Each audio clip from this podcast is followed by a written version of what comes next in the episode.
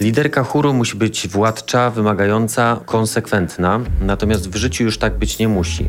O swoich dwóch twarzach, tej na scenie i tej prywatnej, opowiada Joanna Maluga, dyrygentka chóru VRC.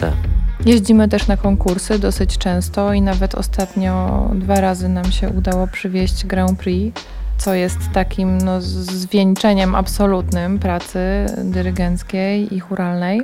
Ja chyba bym powiedziała, że w VRC nie ma strachu, że my się podejmujemy takich wyzwań, których realizacja graniczy z cudem, ale ponieważ ja też przeszłam różne etapy w życiu takiego mojego małego cudu w leczeniu, to aż czasami się boję, tak, że, że właśnie tego strachu we mnie nie ma i, i czasami być może nawet podejmuję się rzeczy zbyt trudnych. Posłuchajcie rozmowy z Joanną, podopieczną fundacji, ambasadorką klubu Rockefellerów, społeczności ludzi bogatych w chęć pomagania osobom przechodzącym przez raka. Nazywam się Mateusz Luft, a to jest podcast Rack Talk Fundacji Rack Roll. Niedługo się widzę z Andrzejem Świetlikiem i będziemy rozmawiać o jego zdjęciach dla Fundacji Rack Roll.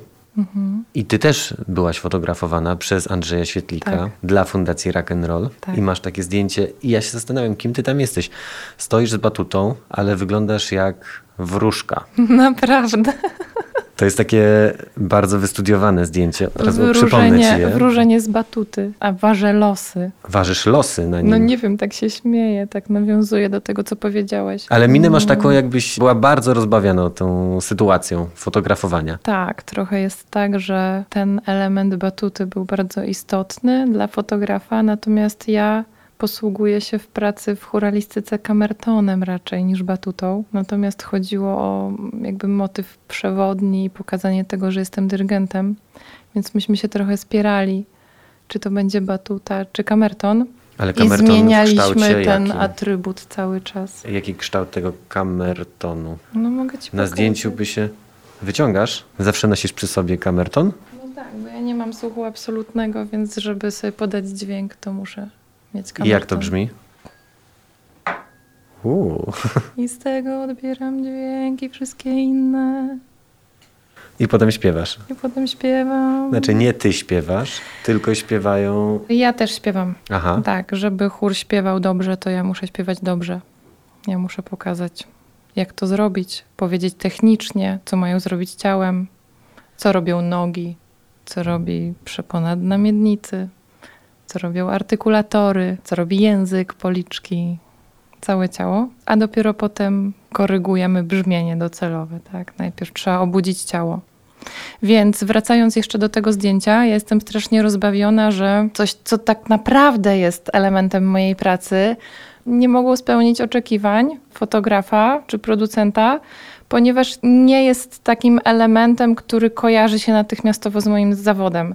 Więc wymieniliśmy go na batutę, która jakby na zewnątrz daje lepszy komunikat, ale dla mnie jest mniej znacząca. Ale wyglądasz yy, właśnie no, na no, rozbawioną tą tak, całą sytuacją, jest, że trzymasz fajne, z jednej tak. strony jest tutaj ten pełen spokój bo i taka równowaga, Albo jak to świetlik mówi, zawsze symetria się sprawdza. Mhm. A równocześnie jest bardzo pogodne to zdjęcie. Bardzo tak, mi się tak, spodobało. Tak, ono w ogóle też pokazuje specyfikę naszego zawodu i bycia na scenie. Że niezależnie od tego, z czym człowiek przychodzi danego dnia, to ma konkretne zadania do wykonania i wchodząc na scenę albo stając przed zespołem, no zamyka ten temat tego, co w domu albo w życiu, tylko podejmuje się czegoś innego. I tam musi być sprawczy, twórczy, naenergetyzowany i właśnie raczej pogodny. I ty tak umiesz? Wchodzisz w tą sytuację zupełnie bez problemu? Włączasz jak przyciskiem inny tryb działania? Tak, lata pracy sprawiły, że przywdziewam strój dyrygenta stając przed zespołem. Nawet ostatnio, może już nie tak ostatnio, ale niedawno mój partner przypadkowo słuchał, jak prowadzę próbę z zespołem i mówi: Słuchaj, ja się ciebie boję, ja cię chyba nie znałem, bo ja na co dzień po prostu taka nie jestem, taka bardzo, nie wiem, władcza, wymagająca, konsekwentna. Natomiast no, przed zespołem to są cechy, które gwarantują sukces, więc raczej no, używam ich. Właśnie słyszę też, że rozmawiamy takim półgłosem prawie. Tak, Wątpię, żebyś tak. się tak zwracała się do chóru. Znaczy, widziałem nie, nie, to na nie. nagraniach, że no nie tak wygląda twoja postawa przed chórem. Nie, to są dwie różne osobowości. Tak A... raczej na co dzień to tak nawet flagmatycznie mówię, jak potem słucham siebie.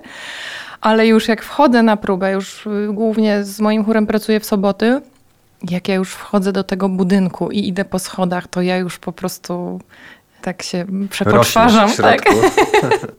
już się buduję jako dyrygent i już tam wchodzę taka inna niż na co dzień. No, wchodzisz jako liderka. Tak. Mhm. Całego zespołu, któremu tak, tak. musisz wskazać co, gdzie, jak który ma swój porządek wewnętrzny, hierarchię. Tak, tak. No, ciekawe to jest zjawisko w sumie. Bardzo. Jak tak patrzę z boku. Dwie twarze. Nie? Dwie twarze, tak. Przeszłaś raka i to w jakiś sposób y, na jakiś czas przerwało twoją pracę właśnie jako dyrygentkę.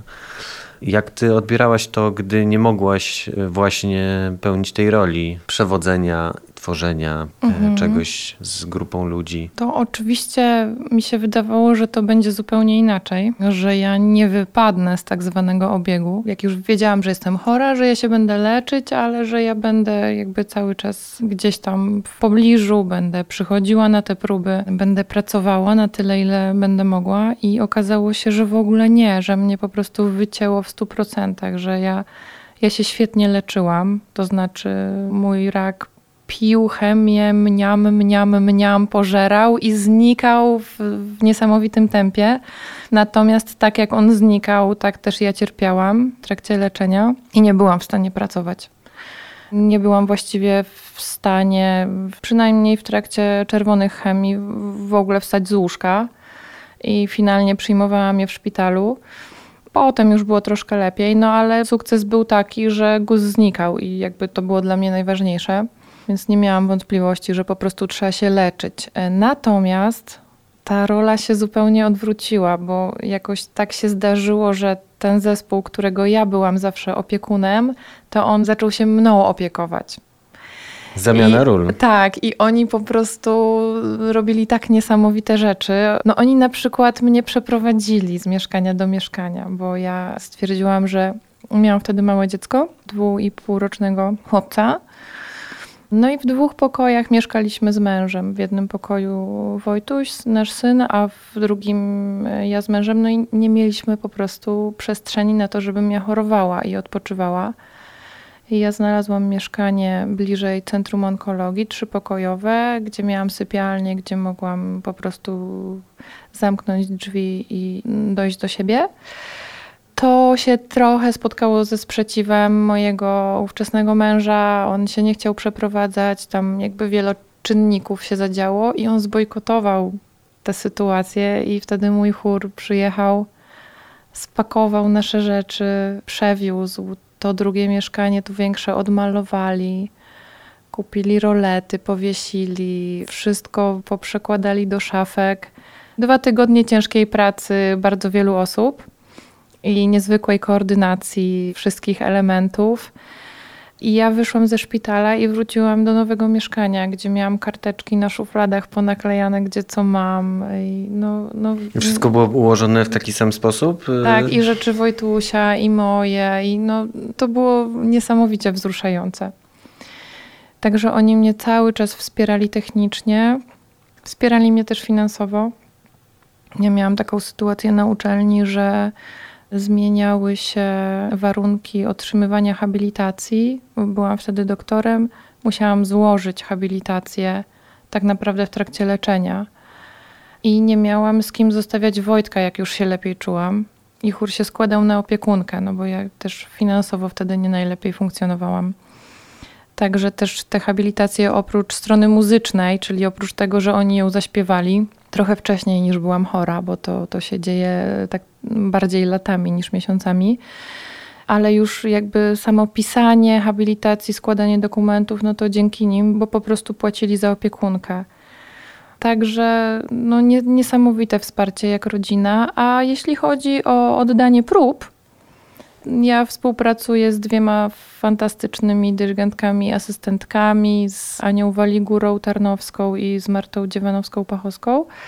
I tutaj nie miałam żadnych wątpliwości, że one sobie poradzą. No, jesteśmy drużyną i one po prostu przejęły chór na ten rok, kiedy ja się leczyłam. I nawet Ania wtedy zrobiła z chórem doktorat. Także wszystko się Czy, udało. Czyli jej to wyszło na dobre, ta szybka zmiana. Tak, tak. Zdrowy przerywnik reklamowy. Ruszaj się trochę, chociaż 30 minut dziennie rób cokolwiek. Pospaceruj, pobiegaj, popływaj, potańcz, idź na rower. Rak nie lubi ruchu. Weź do głowy i bądź zdrowy. Rock'n'roll.pl To jest ciekawe, bo właśnie miałeś taką szczęśliwą sytuację, że wokół ciebie znaleźli się ludzie, którzy ci pomagali w tej trudnej sytuacji. Powiedz coś jeszcze o tej relacji. Wielu naszych rozmówców tutaj w tym studiu zwracało uwagę, że ważne było to, że te relacje były takie wprost często podczas choroby, że one były skoncentrowane na konkretnej pomocy. Jak ty to odbierałaś? Ja na pewno nie robiłam z choroby tabu. To znaczy, jak tylko się dowiedziałam, że jestem chora, to na pierwszym zebraniu zarządu powiedziałam, co nas czeka. To też był rok naszego dziesięciolecia, więc musieliśmy odłożyć niektóre plany. No a chorowi powiedziałam, jak obcięłam włosy. No jakoś to też chciałam wytłumaczyć. Przyszłam na próbę, powiedziałam, że, że będę się leczyć, wrócę zdrowa, ale proszę ich o cierpliwość, bo przez jakiś czas może mnie nie być i no to był dojmujący moment. No, wiele osób wtedy ogromne emocje przeżyło.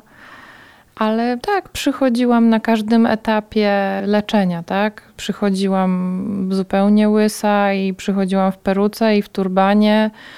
I przychodziłam, jak już miałam milimetrowe włosy, i przychodziłam przed samą operacją, i zaraz po niej, jak w ogóle nie mogłam dyrygować, ale przynajmniej posłuchać i podpowiedzieć coś. Potem przychodziłam cała otejpowana, no bo ta rehabilitacja to też był dosyć długi proces ale no, też miałam ogromne szczęście, może też taka moja determinacja, ta, którą biorę ze sceny, żeby znaleźć taki rodzaj operacji i takiego lekarza magika, który sprawi, że ja wrócę do tego zawodu bez żadnych problemów. Ja trzy miesiące po obustronnej mastektomii z rekonstrukcją zadyrygowałam pierwszy koncert.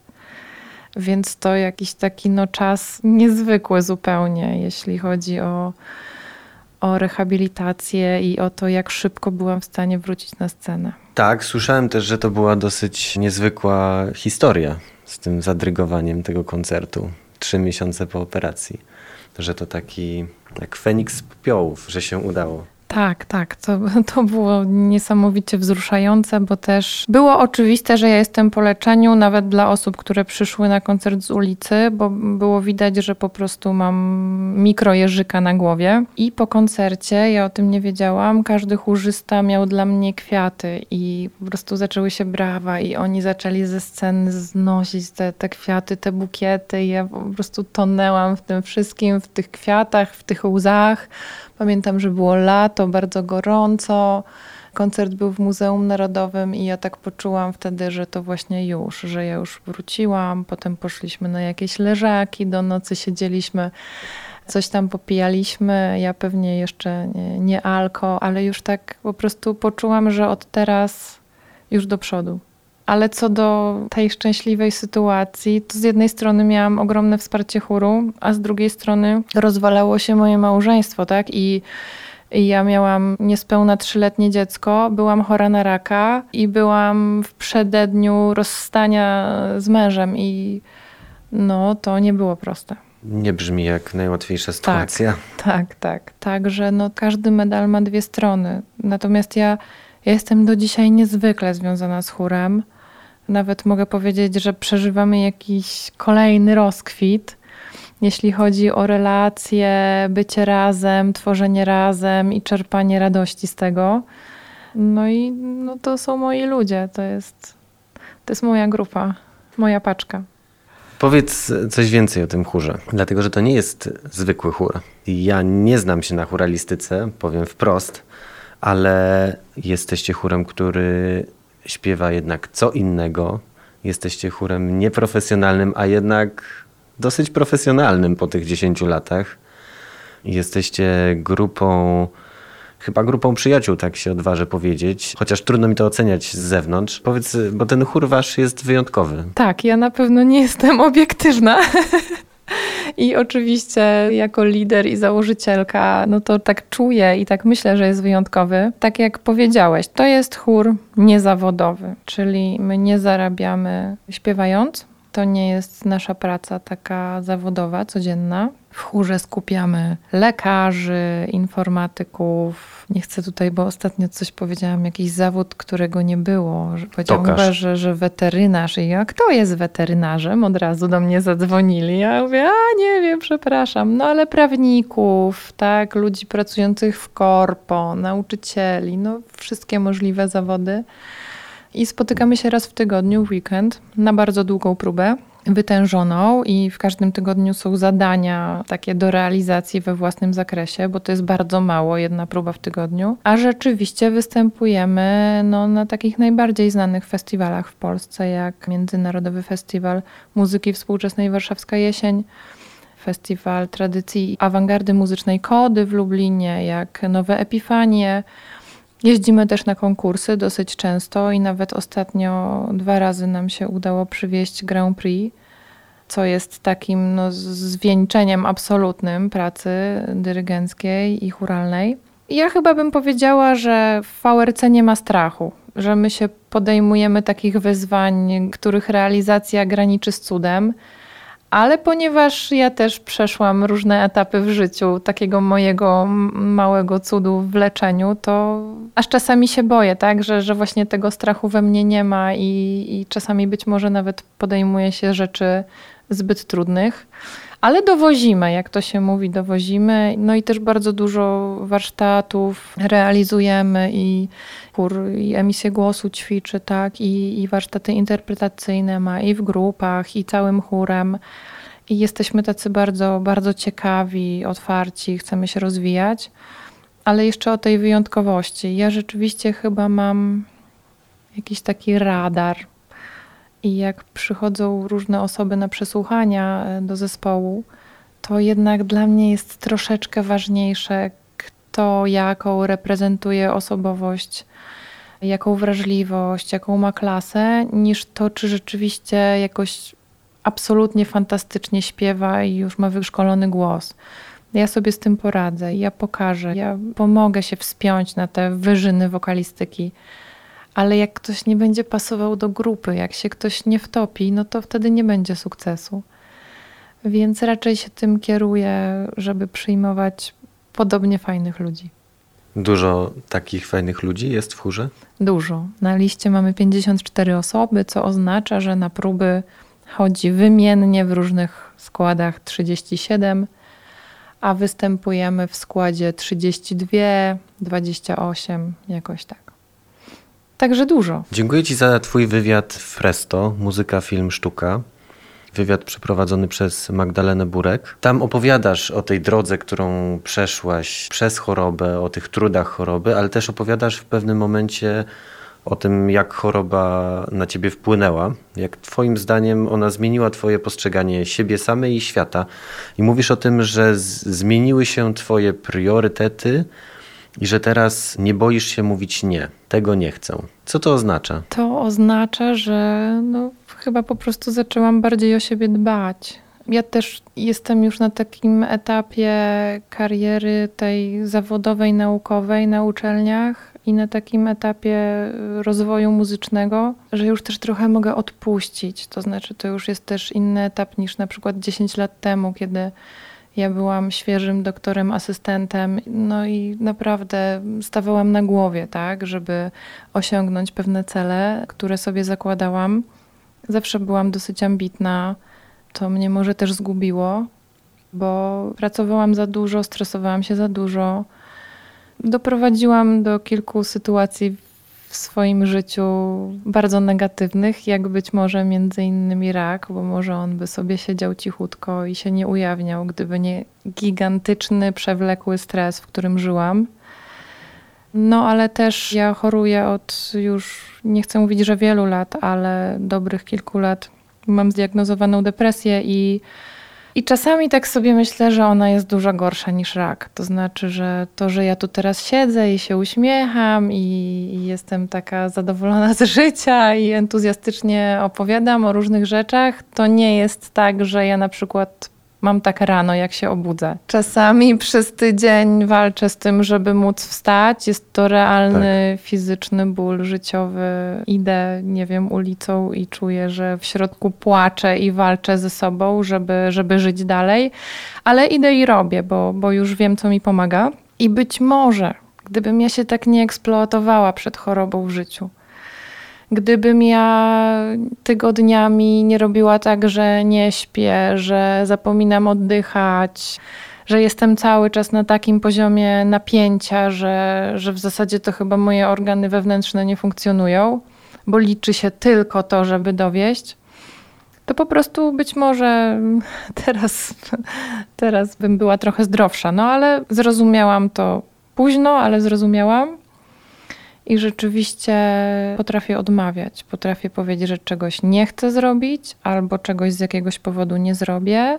Potrafię delegować obowiązki, szczególnie właśnie w chórze, w zarządzie, bo no bo trzeba wiedzieć, że to nie jest tak, że my przychodzimy i jest próba i potem ona się kończy i jest następna próba, tylko to właściwie działa jak mały NGOs. Ma zarząd, ma prezesa, ma trzech dyrygentów, w zarządzie pięć osób. Obowiązki są podzielone, każda próba jest przygotowana, każda próba jest transmitowana i ona musi działać od przyniesienia i wyniesienia instrumentu przez rozłożenie krzeseł, napisanie jej planu wielu planów do przodu na ileś miesięcy, kontakt z organizatorami różnych przedsięwzięć, ale też z ZAX-em, sponsorami. No, to po prostu jest masa pracy i kiedyś mi się wydawało, że ja ją sama dam radę wykonać od A do Z, a teraz wiem, że nie.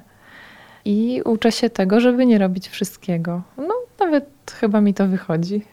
Chociaż nadal mogłabym popracować i robić mniej, ale poczyniłam postępy. A powiedz, bo y, w tym samym akapicie mówisz, że nawet rozmowy z ludźmi są inne.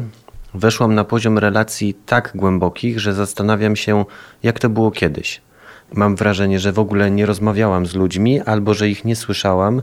Rozmawiać z kimś tak, że aż odczuwa się drgania, wibracje, to jest metafizyczne przeżycie. To jest z tymi drganiami, wibracjami przeżycie zarezerwowane tylko dla churalistów? Nie, ja chyba tutaj bardziej mówię o, o moich przyjaciołach, o tym, że czasami po prostu jedno słowo znaczy tyle, że właściwie nie potrzeba nic więcej. Jeżeli ono jest tak przemyślane, że, że jest kwintesencją wszystkiego. Na pewno też to, że ja jako osoba z historią nowotworową, Oczywiście przeszłam terapię onkologiczną, w zasadzie wciąż kontynuuję ją w jakimś sensie już nie pod takim kątem onkologicznym, że zaczęłam rozpoznawać różne problemy, analizować je, stawiać siebie do pionu, nie boję się zadawać różnych pytań, ale też tego samego doświadcza moje pokolenie, takiego wnikania w siebie. No i mam poczucie, że jeżeli napotkam osobę, która też tak daje sobie ten czas na to, żeby pomyśleć o sobie, żeby coś czasami może napisać, opisać, przeżyć, i komunikuje się tak jak ja, no to ja na przykład mi wystarczy 10-15 minut takiej rozmowy zamiast, nie wiem, dwie godziny przez telefon z kimś o niczym. Ale nie, no to jest grono, myślę, może trzech, pięciu osób. A to o słuchaniu, to tutaj bardziej chodziło mi o to, że ja wydaje mi się, że ja kiedyś ludzi zagadywałam. Ja koniecznie chciałam im opowiedzieć, co u mnie. A teraz zależy mi bardzo na tym, żeby posłuchać, co u drugiego człowieka i przeżyć to razem z nim realnie, wsłuchać się i zrozumieć, i że to ma większą wartość niż to, co ja. Nie wiem, czy się zgodzisz, ale chciałem Ci zaproponować, żebyś może coś albo teraz nam zaśpiewała, albo coś rekomendowała ze swojego, ze swojego chóru. Rekomenduję przyjście na koncert przede wszystkim, bo takie emocje na żywo są zupełnie innymi emocjami niż te na YouTubie czy na Spotify'u. Także rekomenduję bardzo śledzenie naszego fanpage'a, chór VRC na Facebooku, Tam się pojawiają zapowiedzi wszystkich wydarzeń. Emocjonalnie najgłębszą rzeczą, którą realizowałam z chórem, ale to jest duża forma, to jest długi utwór, jest Stabat Mater Ignacego Zalewskiego. Awangardowy utwór na zespół instrumentalny i chór. Bardzo różne środki wykonawcze, też współczesne ale no, historia życia od A do Z. Warto założyć dobre słuchawki, wygospodarować 30-40 minut i, i wysłuchać. Ale tak to chyba bardziej rekomenduję jakieś wywiady z nami, takie spotkania. No jest taki genialny film, który robiliśmy dla Narodowego Instytutu Audiowizualnego Chemia Harmonii. I tam opisujemy nasz zespół z trzech perspektyw dyrygenta, zarządu i chórzystów. I one bywają tak różne, a przecież widzimy się co tydzień i na co dzień się kontaktujemy. I to jest taki obraz tego, jak funkcjonuje zespół. Ale po prostu zapraszam na nasz kanał na YouTubie. Każdy znajdzie coś dla siebie. Natomiast takie przyjście na koncert, zatopienie się w tej ciemności, ciszy, my też czasami robimy coś takiego, co bardziej wygląda jak spektakl niż zwykły koncert. Angażujemy też często publiczność, otaczamy ją, zmieniamy ustawienia, używamy jakichś takich niestandardowych technik wokalnych.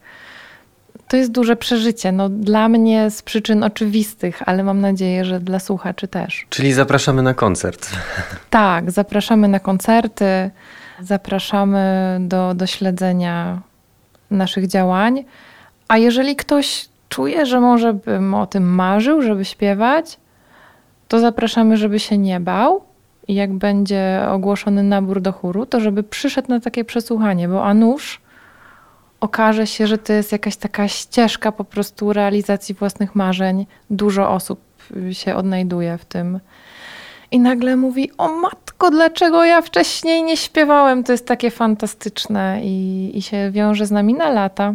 Oglądałem ten film, o którym tutaj wspominałaś i rzeczywiście po obejrzeniu tego wideo można mieć taką, taką myśl i ja takie myśli miałem.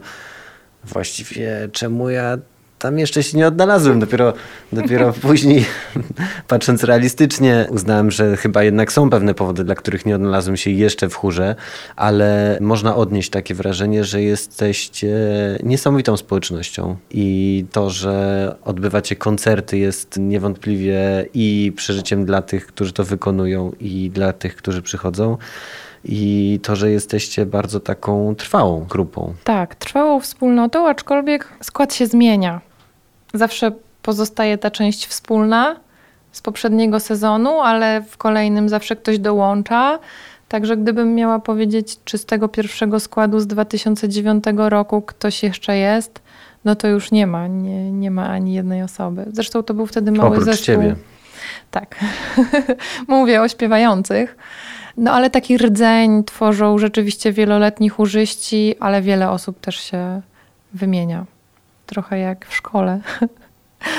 Uczniowie przychodzą i, i uczą się, dojrzewają i idą w świat dalej. Niektórzy idą do, do lepszych chórów, tak, do chórów zawodowych. Inni zmieniają profil, odkrywają, że chcą być muzykiem, idą do akademii muzycznej, kształcić się zakładają własne zespoły. No, różne są historie. Czyli jeśli dobrze rozumiem to, co byś polecała, to polecałabyś tak naprawdę też przyjście do was, żeby tak. spróbować, tak, bo to nie tak. oznacza, że trzeba na całe życie związać tak. się z churalistyką. Tak, albo przyjście na jakieś warsztaty. My jesteśmy rezydentem fantastycznego miejsca teraz, Domu Kultury Kadr. Pozdrawiam pana dyrektora Zbigniewa Dardę, naszego anioła stróża. I Dom Kultury Kadr organizuje bardzo często dni otwarte, jakieś warsztaty, i my zawsze tam jesteśmy taką grupą, która zaprasza do, do wspólnych inicjatyw. Zaczęliśmy od rozmowy o zdjęciu, które robił tobie Andrzej Świetlik. To zdjęcie zostało zrobione do kampanii, która właśnie teraz startuje. Jest to kampania Rockefellerów rock'n'rolla. Jesteś ambasadorką tej kampanii. Właściwie do czego namawiasz? No, namawiam do, wydaje mi się, fantastycznej rzeczy, którą można zrealizować małym kosztem, ustawieniem. Małym wysiłkiem na pewno.